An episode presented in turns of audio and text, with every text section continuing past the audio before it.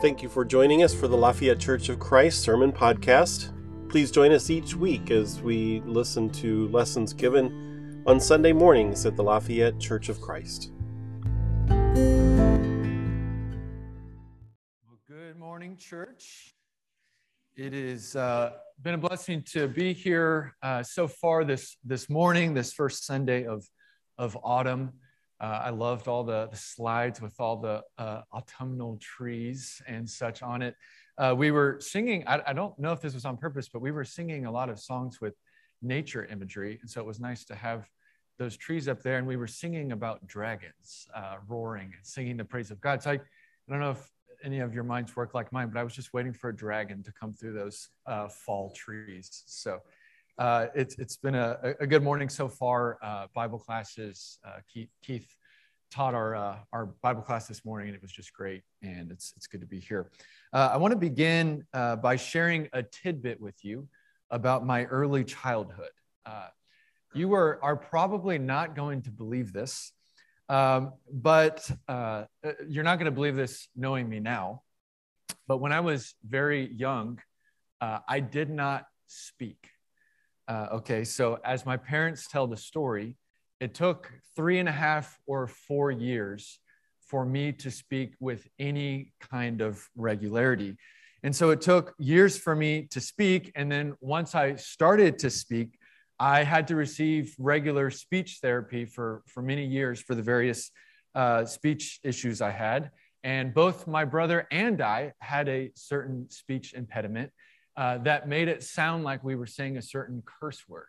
And so there was a pressure from a young age for me to speak and for me to speak correctly. And if my dad was here telling this story, which unfortunately is one of his most common stories, uh, he would have just said, Kyle couldn't talk until he was four, and he hasn't shut up since.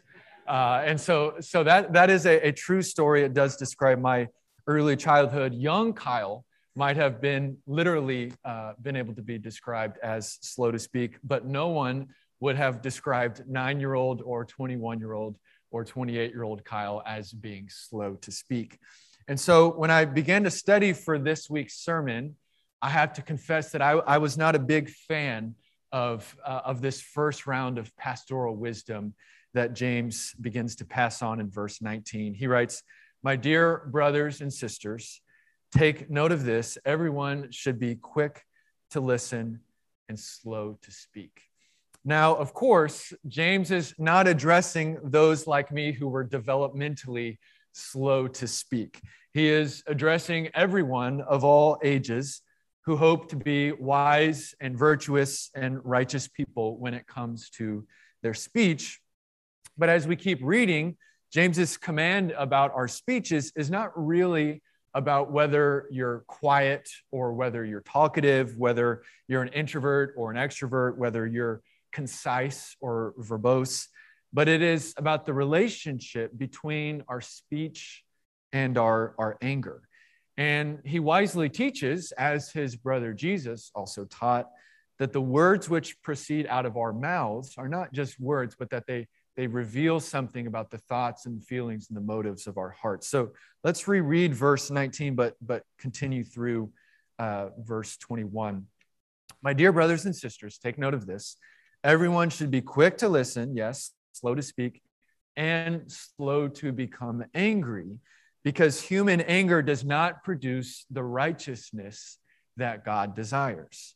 Therefore, get rid of all moral filth and the evil that is so prevalent and humbly accept the word planted in you, which can save you. So, James's commands here to be quick to listen and slow to speak in this passage are about our speech, but they're, they're really about our speech's relationship to the underlying issue of anger. We must be quick to listen and slow to speak, not just because it's a strategic way to win friends and influence people in our personal conversations, but because our slowness of speech prevents this unrighteous anger from bursting out of us and ruining all of our human relationships. And it's never more important for us to listen first and speak second than in those moments when we're angry. And yet, it is, of course, in those moments when we're angry, whether we're talkative or quiet by nature, that we are most likely to let that anger get the best of us and just let it rip. It's in those moments where we should probably most be quiet and listen that we're most prone to blurt out, blurt out a criticism or a condemnation or a cold remark that we will, we will later regret. And so the root issue is unrighteous anger in our hearts. I think that's what James really is teaching on here. But once that anger uh, is given voice in speech, uh, the, the implications of the anger, the, the consequences of the anger uh, definitely multiply. So James is opening up this, this new section of wisdom. We wrapped up his, his first section last week, and he opens it up by saying, This, this anger, this type of speech is not the type of righteousness that God desires from those who choose to follow our brother and our master Jesus. And then in verse 21, what he's, what he's going to do is he expands the conversation beyond just our unrighteous anger, beyond just our, our speech. And he says, get rid of all moral filth, get rid of all evil, get rid of all that unrighteousness that can be so prevalent within us. And instead, and this is going to be a big verse for us this morning, so try to internalize it, memorize it. And instead, humbly accept the word planted in you, which can save you. So rather than letting anger or these other types of moral filth, rather than letting anger or pride or lust or uh, envy fester and, and grow within you and, and eventually spill over into these unrighteous words and actions, he's saying, let the word of God, which is already planted within you, let it be nourished, let it be cultivated into a, a garden, I think is the implied imagery. Let it be cultivated into a garden of salvation and the fruit of that garden will be righteousness, will be wisdom, will be righteous living. James says, humbly accept the word planted within you. Now, when we talk about the word in scripture, it can, has, it, it can have several different meanings. And so, most often today in our context in, uh, in churches of Christ, if you hear someone refer to the word of God, they're most often going to be referring to what? The, Bible, right? They're, they're referring to written scripture, the written words of God. And that is a legitimate use uh, of the word. While others, when they are referring to the word of God, they may be meaning the, the Jesus, the word of God, as, as John 1 tells about, which is a, a slightly different meaning than, than written scripture. But then the word or the word of the Lord can have a, a third use, and this may actually be the most common use within scripture itself. And it dates back to the Old Testament and it means something like uh, the word meaning the message or, or you know, the heart of the gospel. Uh, the, an, an, Old, uh, an Old Testament prophet could come along and, and say, hear the word of the Lord before delivering a prophetic message from the Lord. And those words he's going to say are, are the word of the Lord. He's proclaiming a message. He's, he's bringing the people a word from God. And oftentimes, especially in the Old Testament, when, when we see this, this word, the word, that's kind of what we're talking, talking about. And so in our passage, James just says, humbly accept the word planted in you. And I, I think I have my opinion, but I, I don't think it's immediately clear which of those meanings he, he might have in mind. And I'm wondering if he couldn't potentially be meaning multiple, multiple of those those meanings at, at the same time. So I think there's a sense in a sense in which this could be an interesting morning given my speech today. But I've already clarified uh, why I am the way I am with you. So um, the word is the word is indeed planted within us as we hear and as we study Scripture, as we are right now in the book of James. The, the word is planted within us. I think the word is also planted within us in, in the sense that Jesus Christ, the Word, is at work within us through his spirit that jesus is is in us in a real sense. And and finally i think the word is planted within us as as we receive a word from the lord as we receive and as we live out a message a word from god.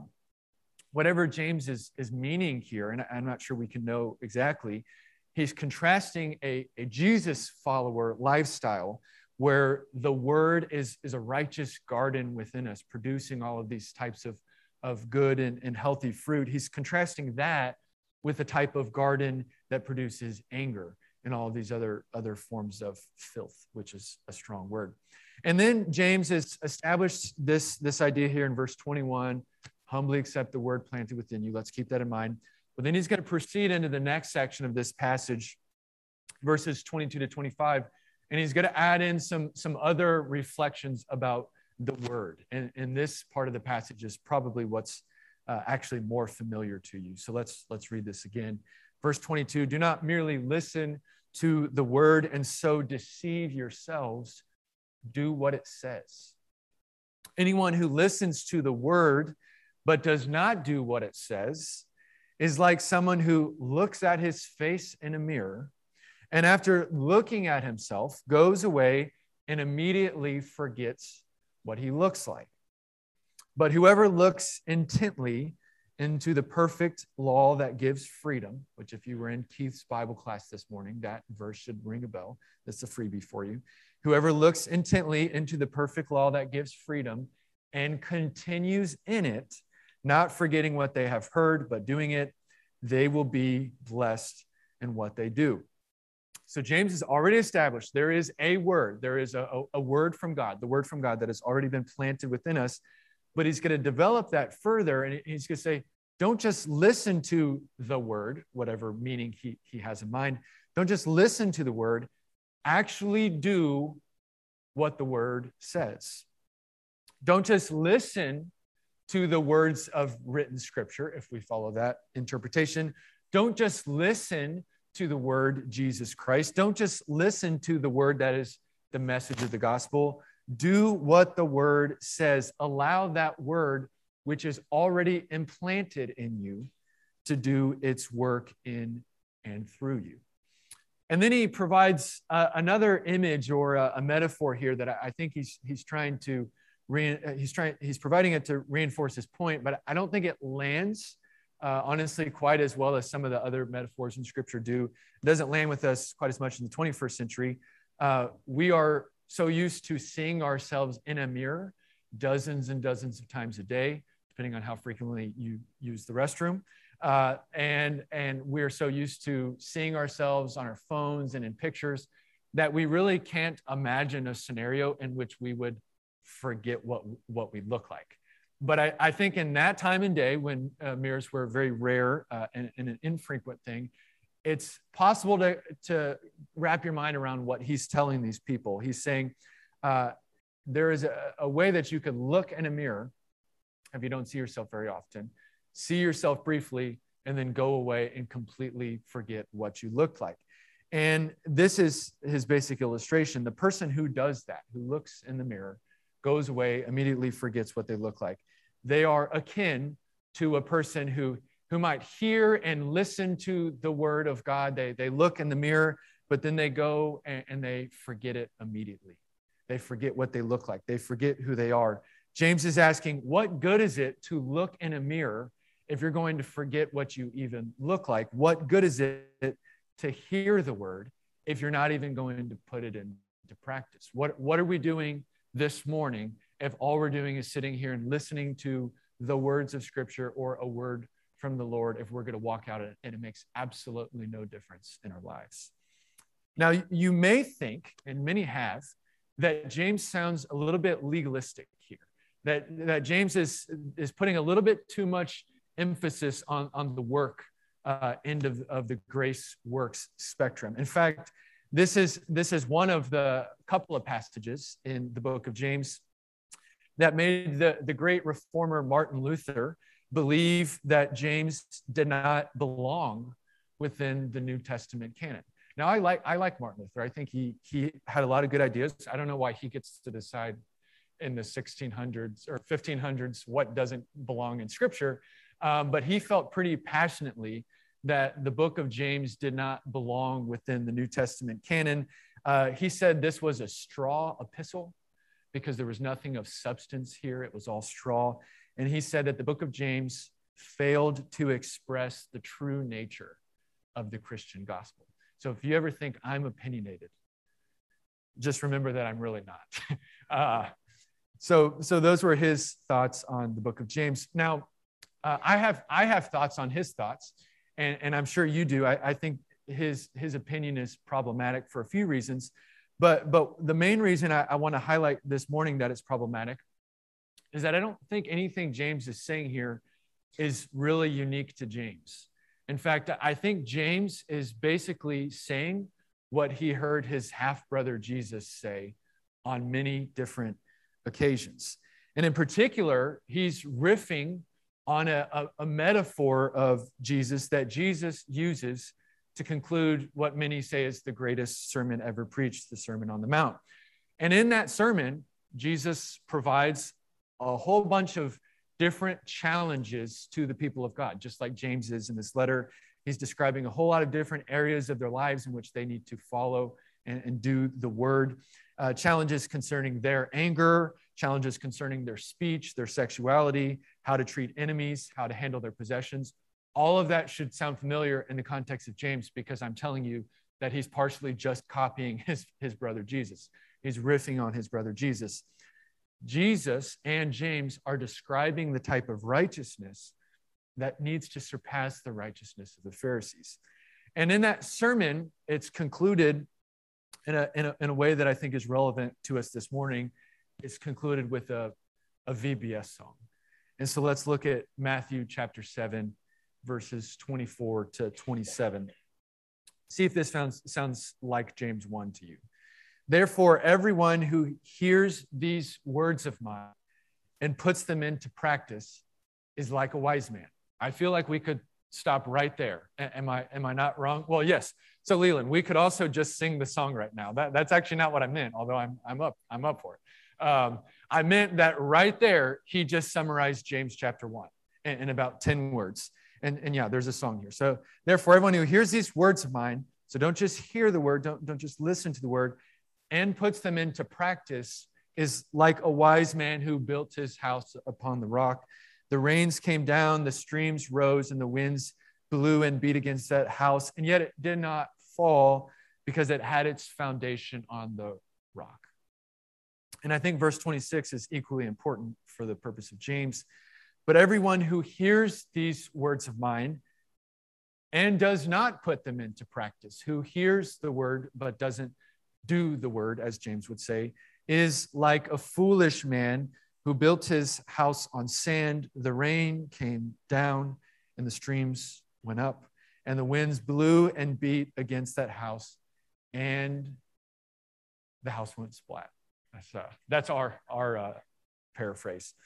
So again, they're, they're using different metaphors. I, I, think we actually can relate, given our you know hurricane seasons and such, we can actually relate a lot more to Jesus's metaphor here in Matthew 7 than we can to James. But I think their metaphor of the storms beating down the house or looking in the mirror and forgetting your identity, I think their, their meaning is, is the same.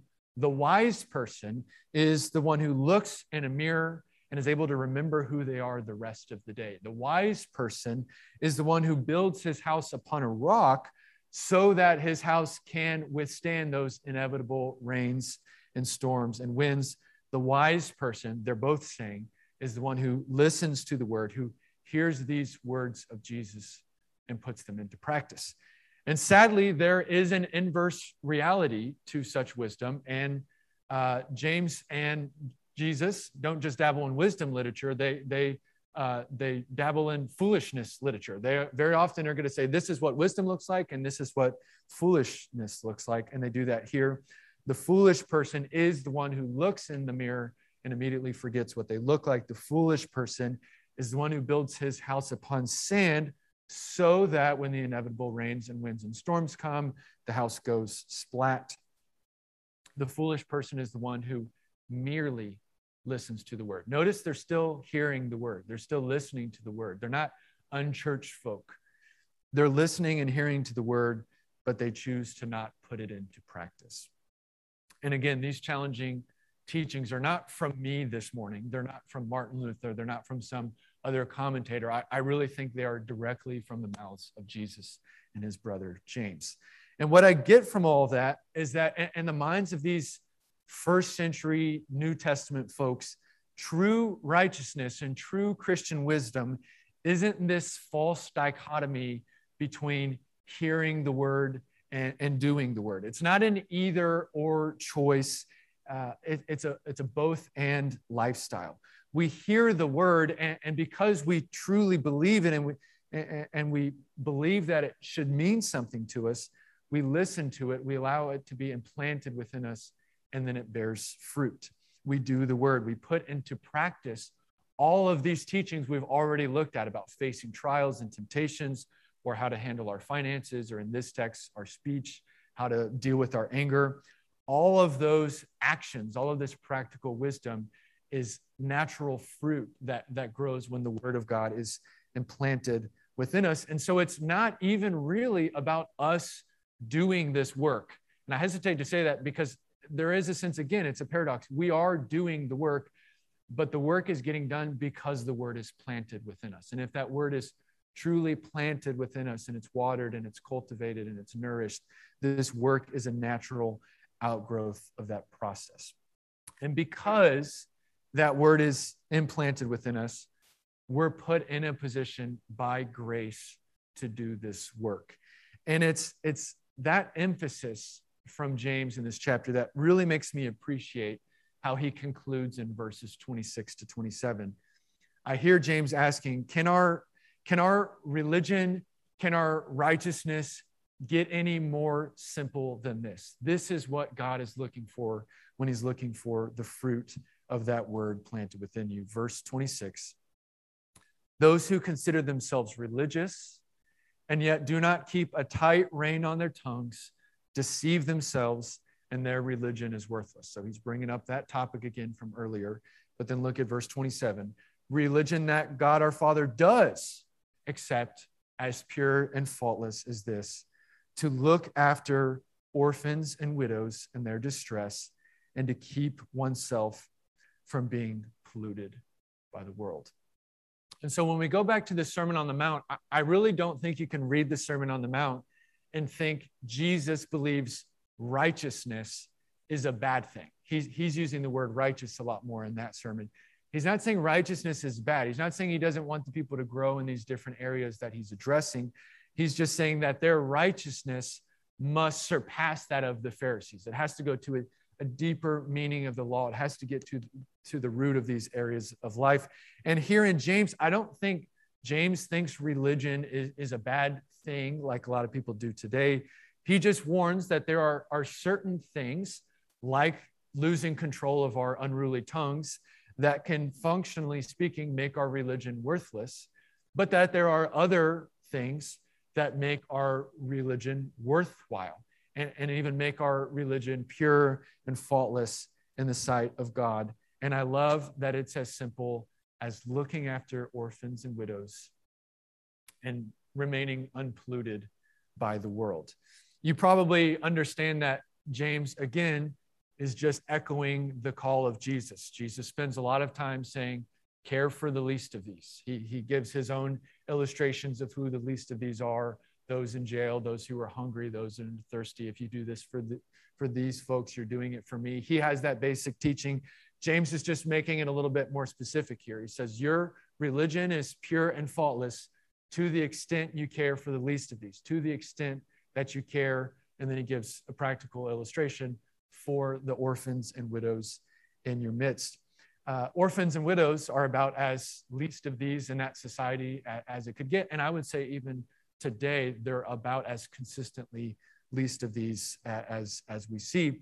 And so I just love that James, James challenges us, just like his, his brother Jesus did to not get too carried away with doing the work of God and getting, oh, how do we do this? How does it all work out? He says, let the word of God be implanted within you. Humbly receive the word of God within you. And if that word is received, if that word is being nourished and cultivated and it's growing, then all of these other areas of wisdom and righteousness and, and Christian living, all of that's going to proceed naturally out of that, that word within us. Your speech, yes. Caring for the least of these, yes. Facing trials and temptations early in the chapter, yes.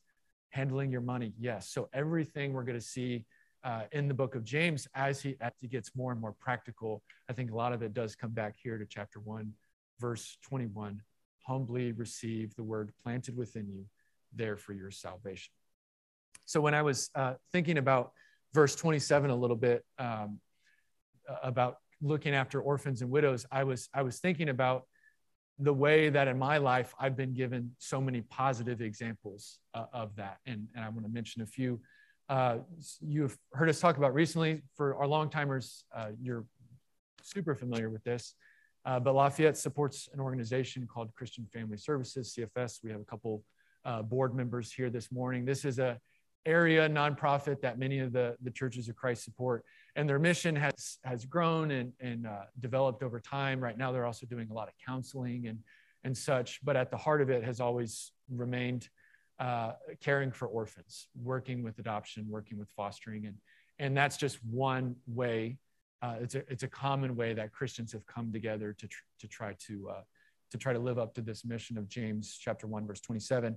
I also think it's relevant that before we got into the book of James, um, we, we had folks come up here and tell us about this widowhood ministry that Sarah, it was a kind of a brain product of Sarah Buer, as a lot of things that happen at Lafayette are.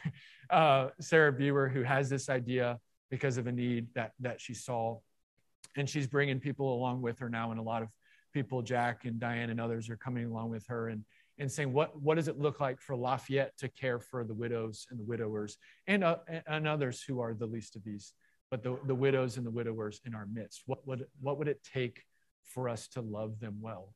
And I love that it is some of our widows and widowers who are attentive to that mission, who have been on the other end of that uh, at various ages and who know what that process is like, who know what that grieving process is like in that sense of loneliness in that sense of how do i how do i do this how do i do that and so I, it, it's just been blessing a couple weeks before i knew we would get to james chapter 1 27 to see some of that coming together we also have some of those same people and others who have not been widows or widowers but in their own ways have have taken on efforts to to love people in such way through adoption through fostering through other ways that God's people have have lived out this call in James chapter one.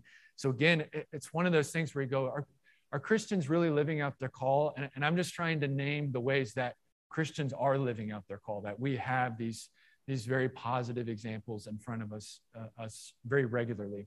And then the last one I wanted to mention, I was only going to mention if the person was not here.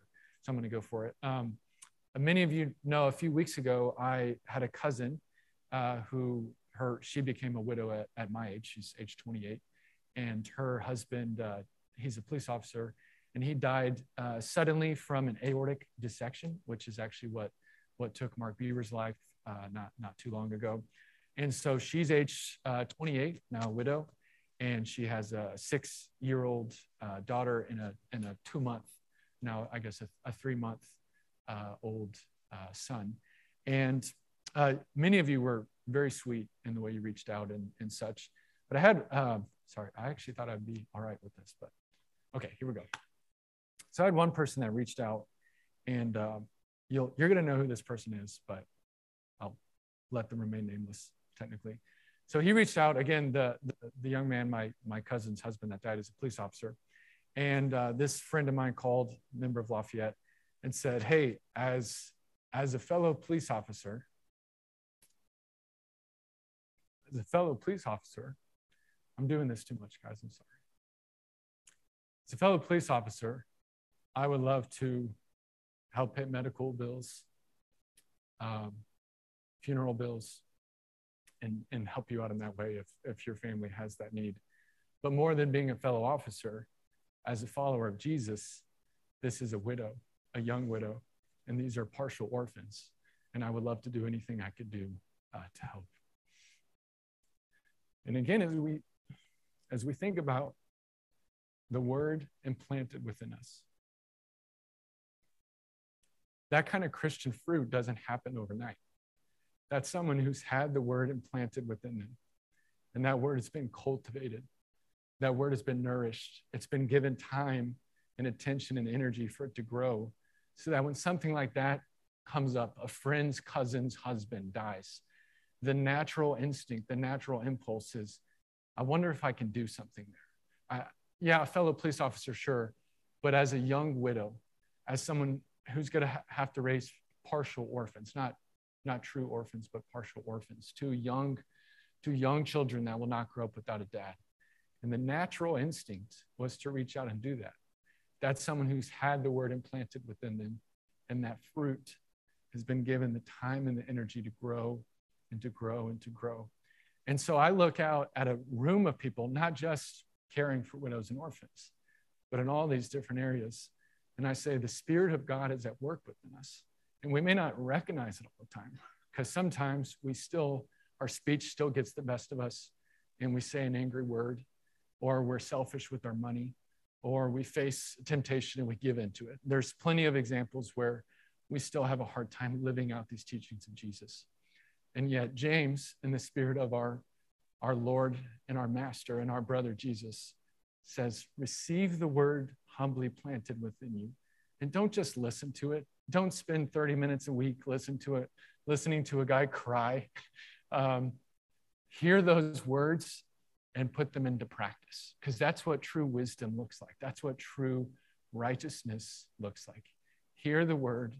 Don't go away and forget what you look like. Hear the word. Go out from this place and put your life in service to our Lord and our Master Jesus Christ, which is exactly what James did.